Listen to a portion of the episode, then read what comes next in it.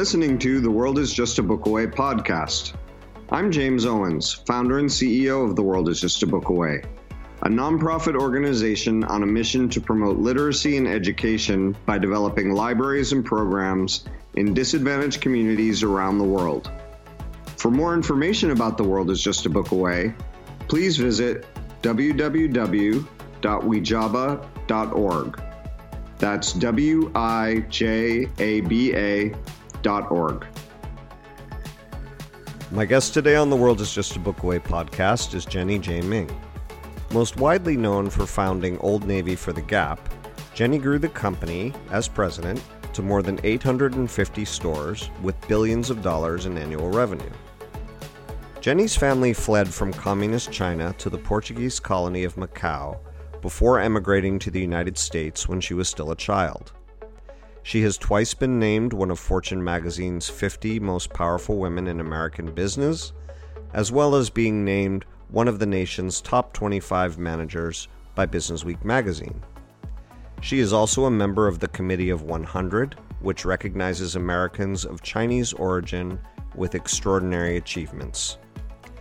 In our conversation, Jenny and I discuss the importance of following passion and life interests in identifying and pursuing career goals.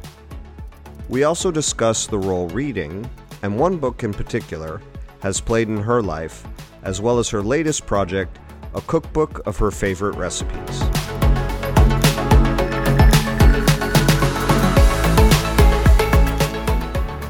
Today on The World is Just a Book Away podcast, I'm really delighted to have my friend and uh, mentor and someone I have interviewed multiple times over the course of about 20 years, Jenny Ming, who is very well known for having founded Old Navy under the Gap and growing it into a multi billion dollar corporation, and then also for leading Charlotte Russe and has been one of the leaders in retail in this country uh, for many, many years. Jenny, welcome.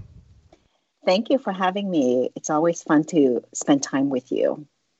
Yes, and it's fun to catch up. It's been a while for us. It is. I mean, I know I have to make a trip down to LA or you have to come up to San Francisco. Yeah, and that we'll make that a goal for 2020.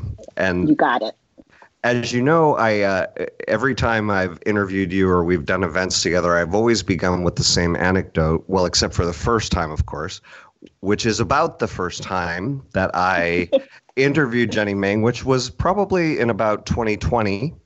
Uh, the first uh, senior executive I'd ever interviewed. She was uh, she was president of Old Navy at that time, and I interviewed her. It was such a great powerful interview. I had that's when we still used tape recorders. I interviewed her for over an hour. I got home, I turned the tape recorder on and silence. Nothing had recorded. and so for my very first interview, I had the pleasure of calling Jenny's office and saying, um, would Miss Ming mind redoing the interview? It didn't tape. And the reason I love to share that is because a perceived bad can turn into a major good. And I think if that hadn't happened and you weren't kind and hadn't redone the interview, we might not have stayed in touch, become friends. You have been on the advisory board of The World is Just a Book Away. So the the bumpy start turned into a turned into a decades long friendship now. I did. I mean, that's so true. You're right um, I've been interviewed many times, and I, I, have to say, not many of them, you know, became my friend like you did. It's because maybe it's because how we got started, we became friends. So, it, did did any of the other ones have to call you back and redo the entire interview? No, you were the special one. you were the special one. I, I can't tell you how many people use those words associated with me. and, Jenny Jenny is uh, also in my book. The world is just a book away, which Jenny, we're really honored to have you in the book, and you were in fact one of the early participants. We we were just looking at it. It's uh, back in 2000. Actually, almost um, it was even in February of 2004, so 16 years ago. And you're so passionate about books and reading. And I just wanted to ask you you talk about the fifth Chinese daughter uh, by Jade Snow Wong, and I just wanted to ask you if you could read for our listeners the first two paragraphs um, on page 146, the first two paragraphs of your submission. Okay. Um, I believe that books travel with us through life. I'm a passionate reader, and many books have made the journey through life with me, grazing the shelves of the various apartments and houses I have called home. When I first read a book, or when I first read a book, I generally find that I only understand the aspect that related to my life up to that point. Of course, as I get older and have more life experience, I can relate to more aspects of the book I've read. I also find that each time I reread a book that has moved me, new elements unfold. And although I have returned to many of my favorite books through the years, one stands apart from the other as a signposting the cultural lessons I've learned as I've aged. Beautiful. And the book the book Jenny is referring to, as I said, is the fifth Chinese daughter by Jade Snow by Jade Snow Wong. And Jenny, why did that book in particular speak to you as a child, and then indeed, I know you've you're reading it to your grandchild now through throughout life. Well, first of all, it's the first book I've ever received in English. Uh, I remember, uh, you know, I immigrated to the U.S. to the Bay Area when I was nine, and not speaking one word of English. Um, so, and you know, going to, I was in fourth grade then, and my teacher did not know what to do with me because at that time, you have to think this is eons ago. There was no uh, special classes to put us in. And he was so desperately want to teach me English, assimilate me into um, the US day to day life and in class. So um, he put me, you know, I think I talk about this in my um, submission uh, next to another Chinese girl uh, so that I could have some conversation or have some you know someone to teach me under help me understand english. But what he didn't realize was that we spoke different dialects of chinese so we really didn't understand each other. But more importantly he actually found this book called the fifth chinese daughter uh, and really thought i would relate to it uh, because you know it is about immigrant family living in san francisco chinatown. Um, so I, I, I got i received this book um, toward the end of my you know fourth grade and beginning of my fifth grade. And of course at that time i really understood very little of this book because i my english was just not good enough.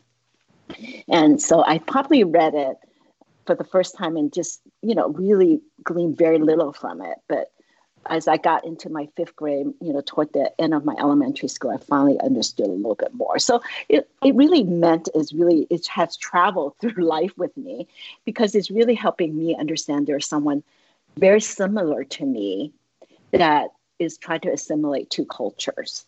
So it's very meaningful for me personally. Hmm. And I see, uh, of course, in this particular year when when a foreign language film uh, won the Academy Award for the first time for the best uh, picture. And I know that you, both as a woman and as an Asian woman, you really well from my perception i know you you, you don't um, you don't phrase it this way yourself but you really broke glass ceilings and have been a role model for thousands of people, um, all kinds of people, but then I think in particular for women and Asians, uh, given what you've done in your career. How do you how do you feel about that? Well, I think first of all, I think it's really great to see because I think the world are much more globalized. What I mean by that is the world feels a little bit more one. You could be connected to so many different countries and cultures. Um, literally, every day, you I, I wouldn't think twice about reading an email from you know somewhere else or from i mean we're really intertwined today more than ever before so i think it's actually very exciting but it's also very um, interesting that now you know in every aspect of our lives that we see that intertwine or in um, the intersection of many different country and culture together, you know, all in one. We're in it together, no matter. I mean, look at this, you know, in everything we do today. I mean, that's, you know, to me is it's always been like that for me, but I mm-hmm. think it's even more so for everybody, you know, in the world today. Well, how, how do you feel when because you speak often and and you're very I didn't mention you're very civically involved. As I said, you're on the advisory board of The World Is Just a Book Away, and I you've been on uh, many different boards and on the C100, the 100 most influential Chinese people. So you speak at a lot of events and you speak with students um, Chinese people in America, I should say. You speak at a lot of events and you speak with a lot of people. How do you feel when young people come up to you and tell you how you've inspired them or or moved them? Um, first of all, I used to, you know, the first time when people say that, I was this is surprising, and I don't think too much about it. But as as it, years went by, actually, I got used to it, and you really realize um, how you can touch people in many different ways. Um, just even literally, I mean, I, if, you know, I always feel like I'm aging. I'm much older now than when we met 20 years ago. In fact, there's a new generation of new leaders. But I got this um, through LinkedIn. A, I think she was 14 years old, high school student, a Chinese high school student, and uh, she she sent me an um, a message and saying that you know she want to go into fashion, she wants to be a, a CEO one day, blah blah blah blah blah blah. And, and she say my parents think I'm crazy, so I keep you know telling her that telling them that I read about you and I think I can do that. If you could do it, I can too. I'm like, okay, she is literally 14 years old and she's reaching out to me. And so sometimes you think that there's just no way that you can touch people or connect with them or inspire them to think differently but you can um, mm. i think it's it's, it's surprising because I, I, you know i can't i I tend to think that I'm toward the end of my career, and there's so many new and upcoming leaders that is probably even more relevant. But I think that uh, how I look at it is whenever I could touch someone, whenever I could encourage someone, inspire any someone, I, I'd be more than happy to, because this certainly has happened for me. That um, you know, we all have our mentors and people we look up to. Um, so uh, if I could even play a small part in someone's life, it, it's really it's more than my pleasure. Well, you uh, uh, being for for me at times, even though I've interviewed many CEOs and and people who've been in charge of multi-billion dollar corporations, I mean, to think that you started something from nothing, from scratch, from developing the logo uh, and the name of Old Navy, to uh, I think when I interviewed you the first time, it was al- almost 900 and uh, 900 stores and over six billion in revenue. Um, how how does that happen? well, first of all, you first of all, I think the most important thing to really really say is that it, I didn't do it by myself. I was part of a team. Um, you know, and we were led by Mickey Drexler, who at that time was the CEO of Gap Inc. Um, so I think that's probably the most important thing that you have to um, realize that you you're never by yourself or you never um, it's you know you need people by your side or with you uh, working towards something. So the most important thing i always tell someone is really making sure you have a great team of people that working with you and that you have a common goal and line but also have healthy debates. Um, i was fortunate that you know we started old navy with 11 people i was probably employee i was employee number one but the people we had was unbelievable from the head of marketing who really um, to the head of store that really roll out, like you say, 900 plus store, the branding, you know, the development of the brand and, you know, the dominant of our product. I mean, I could go on and on. There's so many people involved in it. And I think when you have one common goal is is almost, you know, impossible not to be able to achieve the, the impossible. And uh, I was very fortunate to work with incredible people uh, and to this day, Um, I thank my lucky star that um, I I was able to meet them and met them and learn from them and create something that is long lasting like Old Navy. So I would say that's probably the number one thing. is never about yourself. It's really about everybody else. Well, and you've also you also shared something with me um, multiple times um, that you are very good at not know at knowing what you're not good at. Yeah, I think I think every good leader has to be pretty self-aware. You know, I think you have to know what you what's your added value, and it could change. It could be different with every group, and that what you're really good at. What do you bring forth, and then what you're not good at, and making sure that you really surround with people that really good at certain things that you're not. I mean, that's what's called a team, right? If everybody's exactly like you, you don't need many. you you could just be that person. But um, I think that when you, and that's exactly what happened in Old Navy. Um, we started with you know one leader, Mickey Drexler, and then there was four of us that was in charge of every diff, you know different functions, and we were all really really good in certain functions. But what we were even better when when we're together. Uh, and we also have an incredible uh, trust in each other. Uh, I think that really also helps. And I also always try to hire people that are smarter and better than I am because you could also learn from them as much as they learn from you and not be afraid to do that uh, is probably probably one of the smartest thing I ever done is um, hire smart people, passionate people, people that could see the possibility into in, in something. Um, I would say probably is probably the best thing I've ever done in my career. Do you think that's your your greatest strength, or how would you define your greatest strength? I would say my greatest strength is uh, recognizing talent, bringing people together, um, and you know, really set a common goal, but but not be afraid to also stop and listen and correct courses. Um, I would say that that's probably my strength. Um, you know, is is really bringing a team together. And I I love the story about how you got started in your career. As you know, and I think as our listeners know, I teach at the University of Southern California. I'm with undergrads a lot who, of course, I remember that period being very stressed out, not knowing what to do in life. And you were in a similar boat, and your your husband yes. your current your husband Mitch, who I don't think was your husband at that time, gave you yes. some advice. Can you share what yes. that advice was?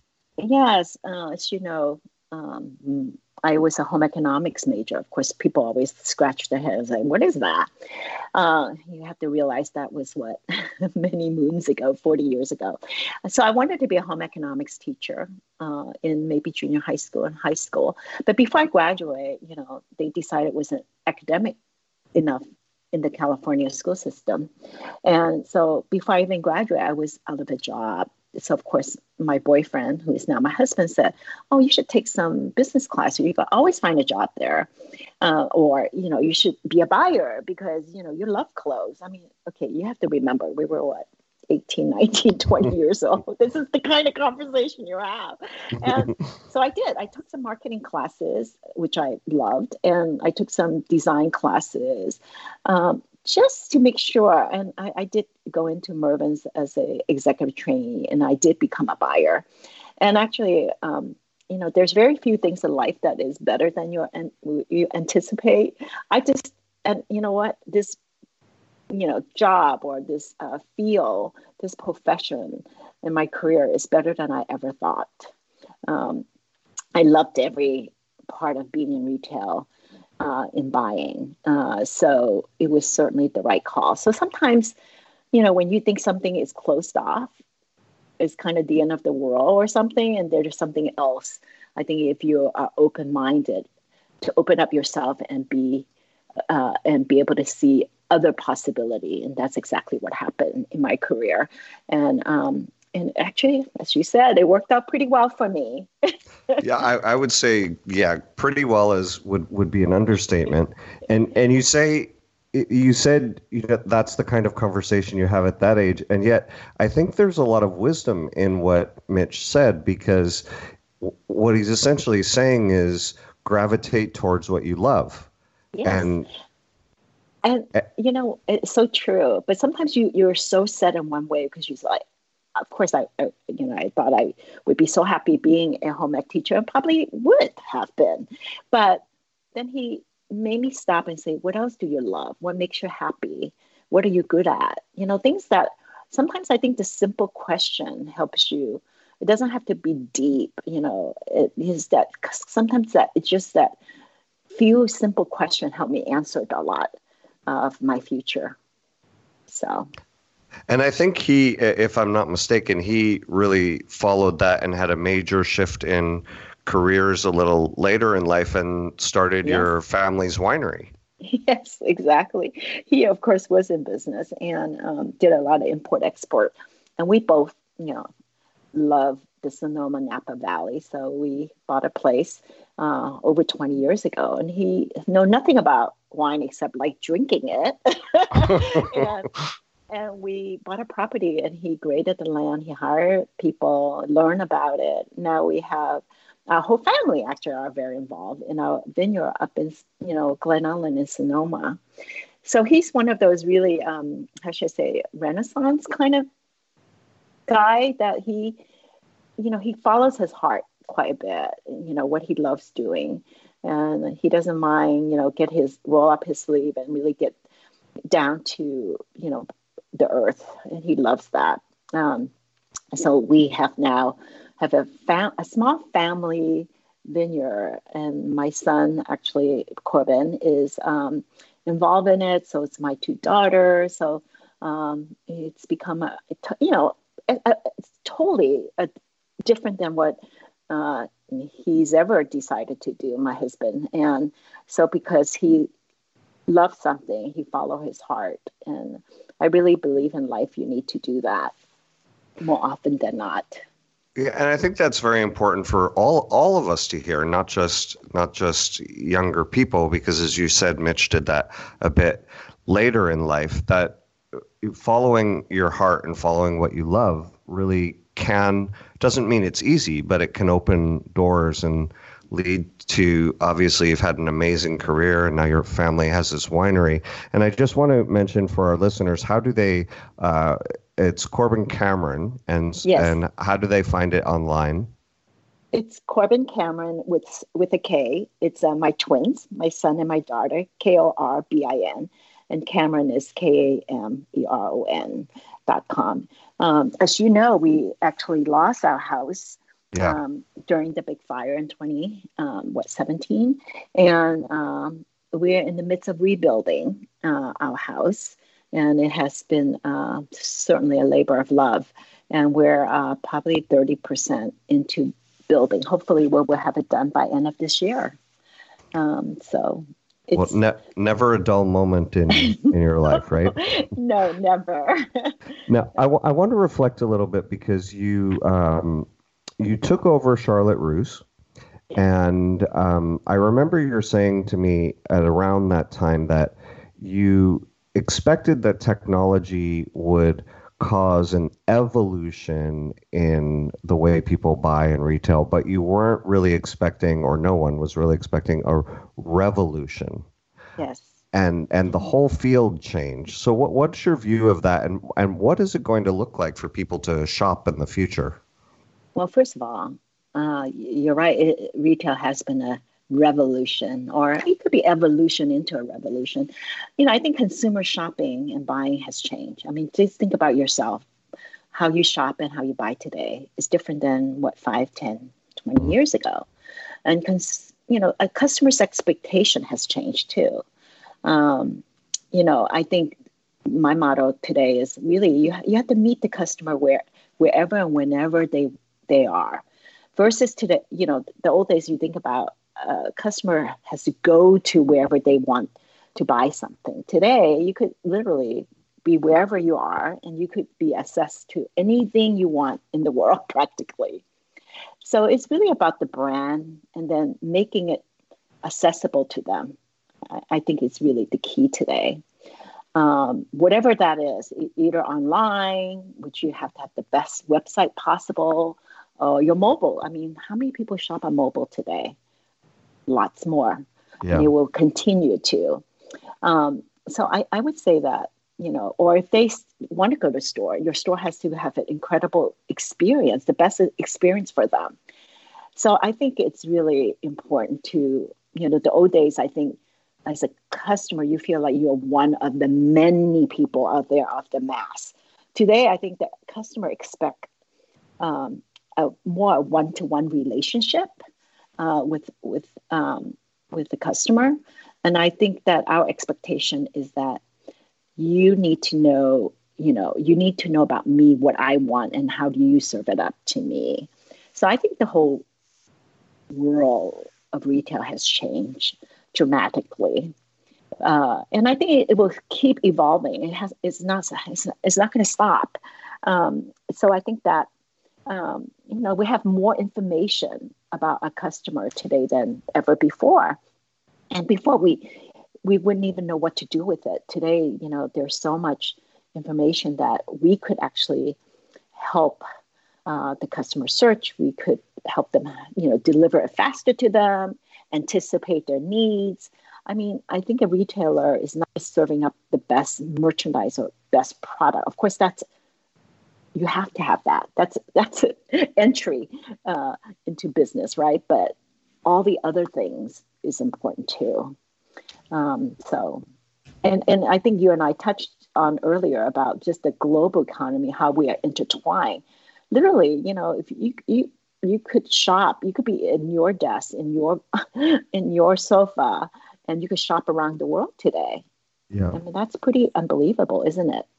It's incredible. And do you do you think I'm I'm noticing all of these uh, even around? I live in Santa Monica, as you know, and yes. I'm seeing the the closure of the Macy's and the yes. clo- and and Barney's, which I know you were involved with at one point on the board of, and I love Barney's and the closure of Barney's, and I, I see so many so so many brick and mortar closing. Does brick and mortar have a future in this mix, or will we just see it do you think eventually going away altogether? No, no, I absolutely think there's a mix there. Um, first of all, I think we would just overstore. We don't need as many stores as we used to, as we just talked about, because there's so many, you know, ways that you could connect and buy, right? So, do you need to go to a physical store? No, but there. I mean, physical store is still very important. It's still part of the mix. It's just not the entire mix, right? Um, and I think going to a store also needs to be inspiring. I mean, you have to have the best experience. You have to have the really great service. Uh, I think before, when we had so many stores, we just weren't living up to some of our customers' expectation. So I think that, I mean, even now, I mean, there's some direct to consumer online brands that have open stores. I mean, think about Warby Parker, right? Or Casper. I mean, I could go on and on that started as online and now have store. Uh, so I think you need both. Um, there's times that you you are you need convenience, and there's times you want to touch and feel. So um, I don't think stores are going away. It's just we don't need as many of them, and that's why you see all this closure. Uh, we don't need hundreds and thousands, you know, of you know, Macy's or something. I mean, I, I think they're closing what 125 more stores in the next yep. three years. So we don't need some of them, but um, certainly some of them will be here to stay. And I know that for you, or uh, this is this comes from our texting back and forth that you've that you've been taking a bit of a break now. Yes. Um, what what um but i know that you're not too good at the taking the break part. Um so what what am what, i up to? Yeah what are you, what what's what's next? What are you up to? What well, are you thinking about? all, as you know i i do sit on few boards which i love. I, you know i sit on the levi's board the paper source board and the poshmark board. And um and I actually really have enjoyed it immensely. Uh, it's about being in a business, uh, and I have a different seat at the table. Uh, so and and uh, learning and understanding new customers and new channels and new business has been actually very um, fun and joyful for me and satisfying. Uh, but in the meantime, I am doing something new and something fun. Uh, as you know, I love to cook. and uh, I'm starting to write a cookbook. which you don't know anything about yet. I didn't know anything about that. No. Yes, you know I love food, and my whole family love food. Um, so um, people ask me all the time, "Oh, can I have a recipe for this? Oh, can, what, what about this?" And so I finally am pulling it together and um, putting out a, a book for friends and family, and we'll see uh, where this lead to. I just started it a few months ago, and it's not as easy as I thought. Okay, writing a book, you you know. Oh, I, really? I had I had no idea. It only took 15 years. I, I am determined not to take 15 years. So, so we'll see. I am I am uh, embarking on something that's really dear to my heart. Well, I as as we've heard is a theme that that this is what you've always done at Crossroads that you you follow something that you love, and I think that's such an important message for everyone to hear. Um, Jenny, to well, now that we know you're you're working on a book, to to just um, touch a little bit about the importance of literacy, and you've been on the WJABA advisory board since we started, since 2008. Why, why do you think literacy is important? Why, why are literacy and reading important? Well, first of all, I think we all know reading and literacy opens up a whole new world to you. Um, if we don't read, I mean, I think our world would be so narrow. I mean, actually, one of my thing I enjoy the most today that I am no longer working full time is having time to read. Um, you know, I just didn't, you know, when you're pressed for time, that's sometimes what you give up is time for yourself and time to read. And I think every book, I learn something new or takes me to someplace different. It opens up, you know, a whole new world. So I think it's so important, especially a young age. Um, even at my age, I feel, I, you know, I still think, uh, you know, nothing is more pleasurable than sitting down with a great book uh, and it's so satisfying. So, what what are you reading now that you could recommend to our listeners? it's so funny is because it really connects. Well, actually, the book I'm reading, I'm almost finished, is called The Book of Eating, which I'm almost uh, laughing. is by Adam Platt, who is the New Yorker food critic. I'm sure you probably have read about him.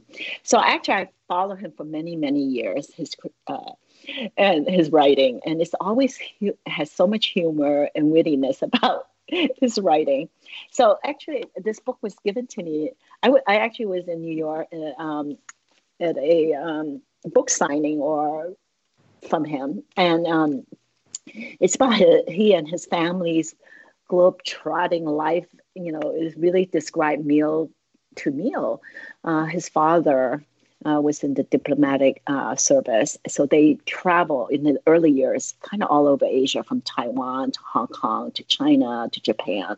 So it really uh, it has so much to do with, it really relate to my family. As you know, we, I think since our kids were like one years old till they were in the 20s, we went on a family vacation or two every year. And we went to a lot in Asia. It's just because, you know, um, Mitch's family is in Hong Kong. So we always wind up there every year.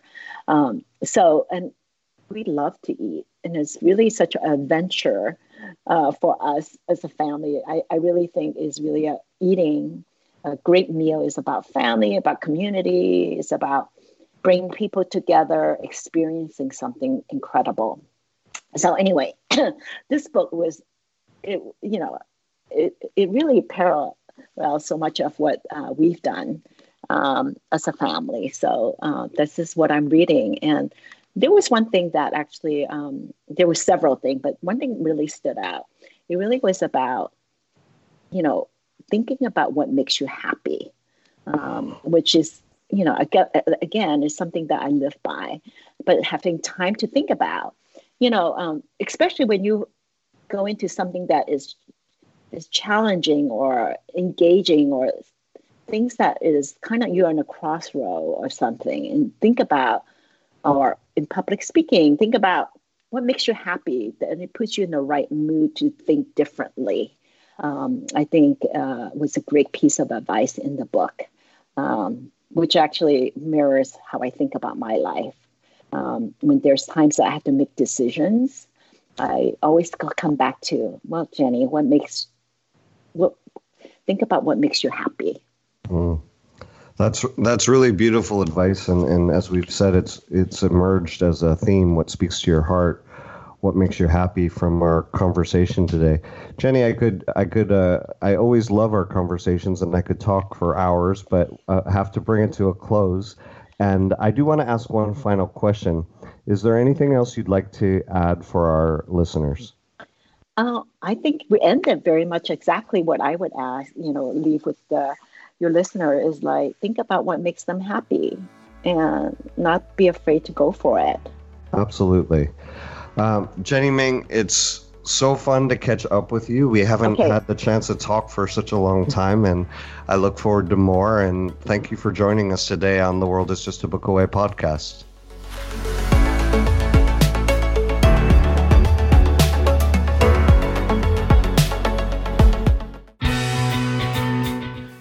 Listening to a podcast production of AW360, the year round content destination from Advertising Week. Visit AW360 at 360.advertisingweek.com and be sure to check out the other AW360 podcasts now available on iTunes, Google Play, Spotify, and Stitcher. Producers on this podcast are Jack Hirschman and Richard Larson, with music provided by Audio Network. For more information on Advertising Week, the world's largest gathering of advertising, marketing, and technology leaders, now in six markets across the globe, visit www.advertisingweek.com.